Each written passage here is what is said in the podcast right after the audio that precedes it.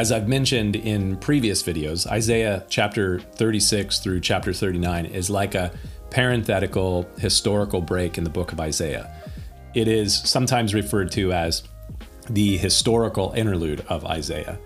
The interesting part is that because of the temporal markers that are found in this text in Isaiah chapter 36, even at verse 1, we have these temporal markers that give us an indication about when these things happened. We can determine when these things happened in history. Isaiah 36, verse 1 tells us that these events happened during the 14th year of King Hezekiah's reign. And then we have the markers in this passage of King Sennacherib of Assyria, his siege against the city of Lachish. And so that puts the history of Isaiah 36 through 39 somewhere about 702 to 700 BC.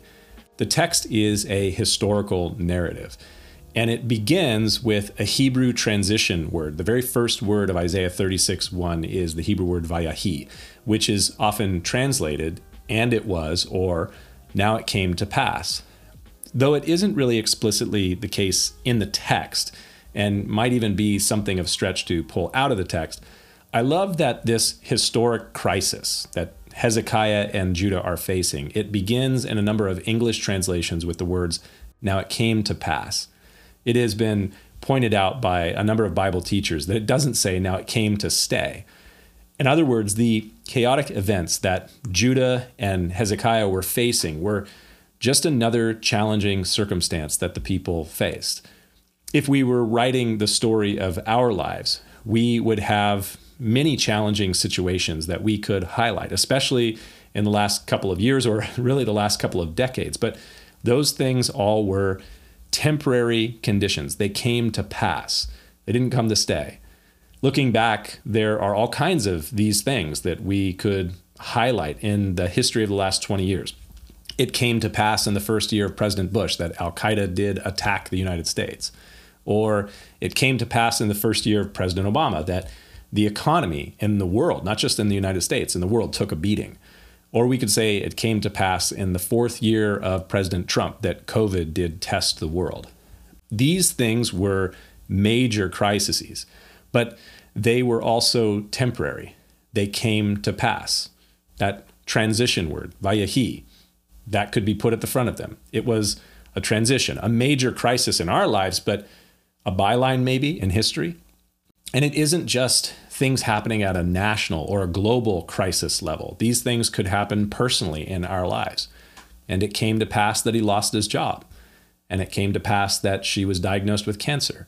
And no matter the, the hugeness of the event or the length or the duration of the situation, anything that happens in this world is ultimately temporary. And when compared to eternity, which is exactly what we need to do if you are a follower of God, when compared to eternity, it is never as big as we think it is in the moment.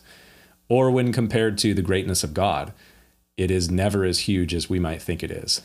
At least, that's one of the things that we'll even see in this passage in Isaiah 36. Much later in Scripture, after the time of Isaiah, when you come into the time of the Apostle Paul, the Apostle Paul would write in 2 Corinthians 4 For our light affliction, which is but for a moment, is working for us a far more exceeding and eternal weight of glory. Light affliction, he says, which is momentary and temporary.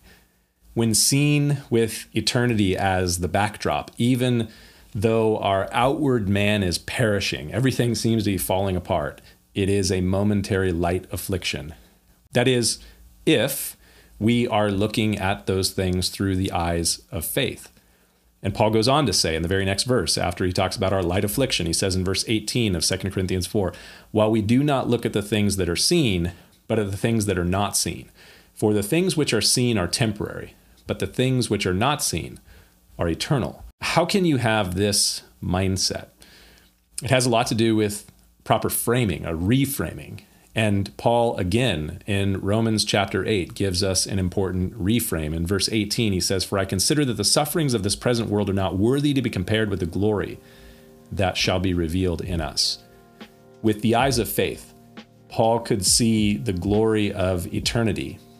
And with that as the backdrop, even major crisis, those things are just a momentary light affliction, which God may even be working through to bring about his glory.